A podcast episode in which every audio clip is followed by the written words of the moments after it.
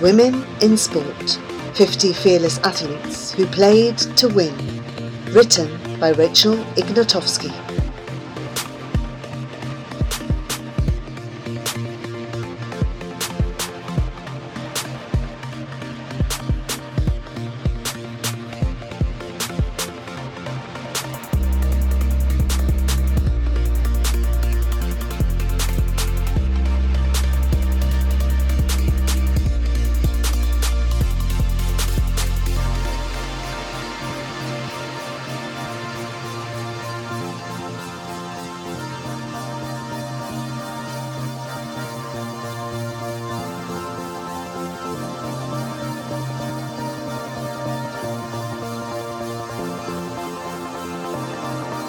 Kim Soo-nyung, archer. The 1988 Seoul Olympics marked an important time in South Korean history. That April, South Korea became a parliamentary democracy after years of military rule, and the country celebrated while hosting the Olympics. Each South Korean athlete's victory amplified the joy of their newfound freedom. None did so more than that of Kim Soo-nyung, who delivered the most impressive archery performance the world had ever seen. Kim Soo-nyung was born in 1971 in South Korea. From the age of nine, archery was her passion. At 16, she set a new world record at a target distance of 30 metres and made the Olympic team. At the individual archery competition at the 1988 Olympics, the archers shot each round at a different distance from the target. At the 30 metre distance, Kim Soo-nyung shot all nine arrows in the target's centre 10 point area, earning a perfect score. She then completed the 50 metre round and the 70 metre round with an impressive total score of 344. With her teammates in the team event, Kim Soo-nyung won her second Olympic gold medal, a tremendous victory for herself and for South Korea. At the 1992 Olympics, Kim Soo-nyung was expected to stomp to victory, but she lost the individual event to her friend and teammate Cho Youn-jeong and accepted her silver medal graciously. She then won her third gold medal in the team event. At 21, Kim Soo-nyung was considered one of the greatest female archers ever. She decided to retire and focus on raising a family, but she couldn't resist the draw of the bow for long. In 1999, she made her comeback and qualified for the 2000 Olympics. Again, she helped her team win a gold medal and took home a bronze in the individual event. With a total of six Olympic medals, Kim Soo-nyung is the most decorated archer in Korean history. Kim Soo-nyung's career set a new standard for female archers everywhere, and she will always be remembered as a part of the electrifying archery team at South Korea's historic 1988 Olympics.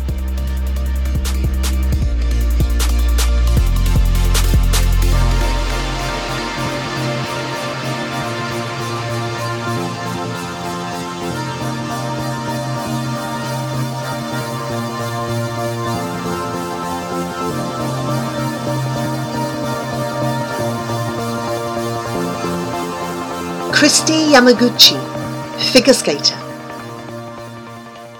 Long before Kristi Yamaguchi represented America at the Olympics, her grandfather fought for America in the Second World War, but his family was confined in a Japanese American internment camp where Kristi's mother was born.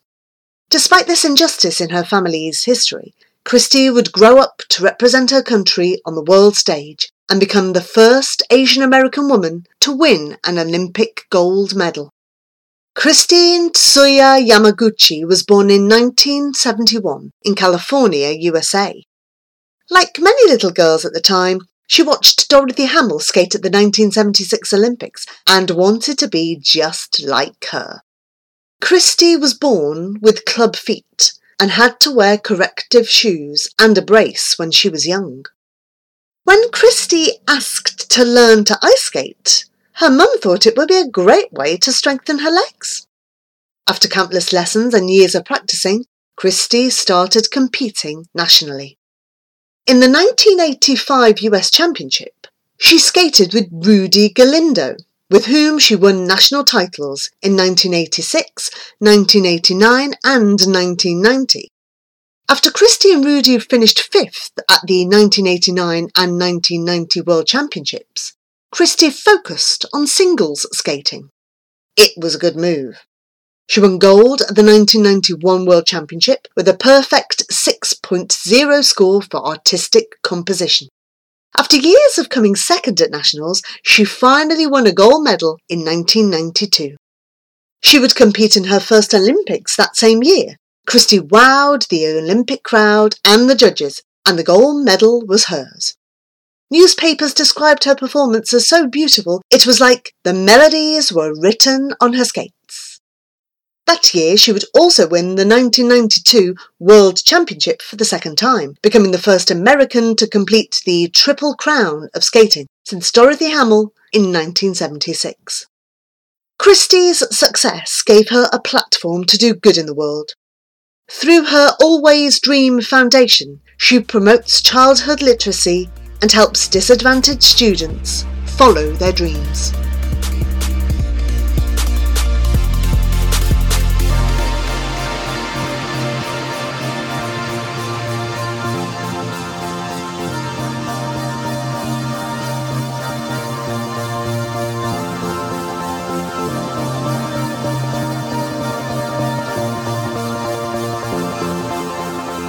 Layne Beachley, surfer.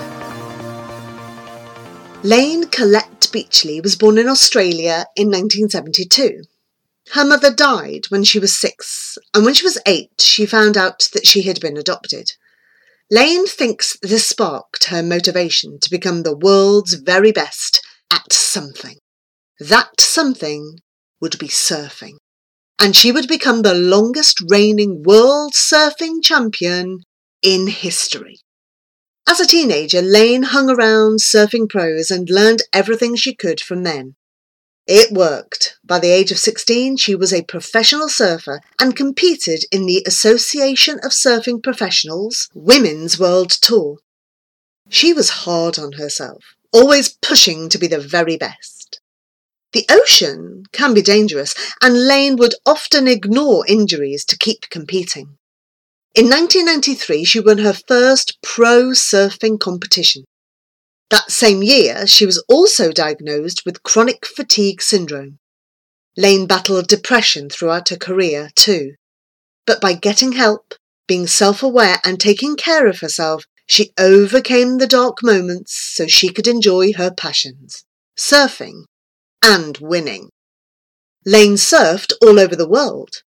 And the 1998 Women's ASP World Championship was the start of her legendary winning streak. She won the World Championship six years in a row, from 1998 to 2003. No man or woman has ever won so many consecutive world surfing competitions. In 2003 and 2004, she was named Surfer Magazine's Female Surfer of the Year. The awards and accolades kept piling up, and in 2006 she won her seventh World Championship, becoming the winningest woman in surf history. In 2008, she retired from surfing. As a chairperson of Surfing Australia, she is one of the only female world champions to have this kind of influence over her sport. She now helps ensure funding for women's surf tournaments, and fights for equal pay for female pro surfers. She started the foundation, Aim for the Stars, which awards scholarships and support to girls in art, business, science, and sport. She wants to help all girls dream big and achieve their goals.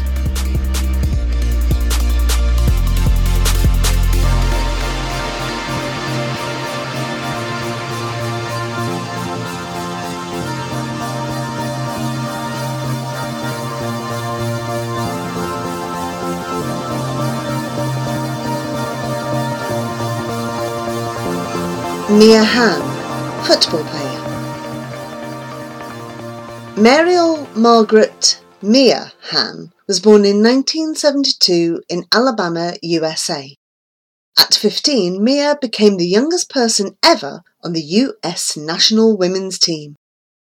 At 17, she attended the University of North Carolina, where she won the 1989, 1990, 1992, and 1993 NCAA championships with her team.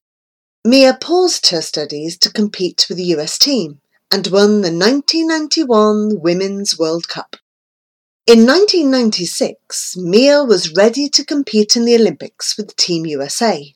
That year, Mia's brother Garrett who'd lived with aplastic anemia since the age of 16, received a fatal diagnosis. Despite his illness, he came to watch Mia's Olympic victory. Sadly, he passed away in 1997. In her brother's honour, Mia created the Mia Hamm Foundation, which raises money for girls' sport and for people who need bone marrow transplants. Mia continued to push the boundaries in women's football. In 1999, she scored her 108th international goal, setting a new world record for men's and women's football. But victory on the field did not mean equality. FIFA, football's governing body, wanted the 1999 Women's World Cup to play in smaller venues, afraid that no one wanted to watch it. Carla Messing, head of their organising committee, demanded that FIFA showcase the women's teams in large stadiums, just like they did for the men. For each women's game, the stadium was packed with fans. In the final game of the tournament, over 90,000 spectators packed into the Rose Bowl Stadium in California to watch the United States play China. After 30 minutes of overtime, it came down to penalty kicks. Mia was nervous. Penalty shots weren't her strong suit, but she focused on the ball and scored. Her teammate, Brandi Chastain, scored the next shot, and the US women won, changing the way Americans saw women's football and paving the way for countless girls to get out and play. In 2001, Mia Hamm helped start the first US Football League for women, the Women's United Soccer Association. Today, Mia continues to fight for equality in women's sport.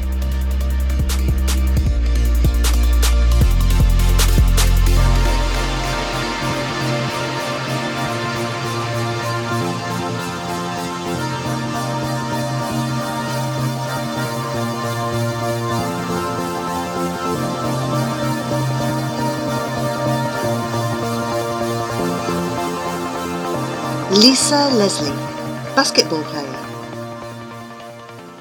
Lisa Deshawn Leslie was born in 1972 and raised by a single mum in California, USA. Lisa's mum showed that you can be strong and feminine at the same time, even while she did tough jobs such as driving an 18 wheeler truck and welding. Lisa started playing basketball in middle school. She was not only tall, six foot at the age of 12, but she was a natural at the sport, making the papers when she scored 101 points in the first half of one game. Lisa set two life goals to get a sports scholarship to university and to play in the Olympics. Lisa was the star player on her high school basketball team. In 1990, she entered the University of Southern California on a full scholarship Opportunities for women and men in university basketball were different. The men were being scouted by the NBA, but the WNBA did not yet exist. Lisa put her education first and worked towards her dream of representing the United States in the Olympics. In 1996, she qualified for the US Olympic basketball team and won an Olympic gold medal. That same year, the WNBA was created. In 1997, at the first WNBA Games, Lisa played centre for the Los Angeles Sparks. By 2001, nearly two and a half million fans attended the WNBA Games. In 2002, Lisa made history as the first woman ever to dunk during a professional game, and the crowd went wild. In her 12 years playing for the Sparks, Lisa won three MVP awards, helped her team to win two championships, and scored over 6,200 points. With the US Olympic team, she earned gold medals at the 2000, 2004, and 2008 Games, becoming one of the most decorated basketball players in Olympic history. In 2009, Lisa retired. She wanted to show that she was a powerful woman off and on the court. She earned an MBA and became an owner of the Sparks. Lisa is one of the greatest basketball players ever and a role model to girls everywhere. Women in Sport 50 Fearless Athletes Who Played to Win. Written by Rachel Ignotofsky.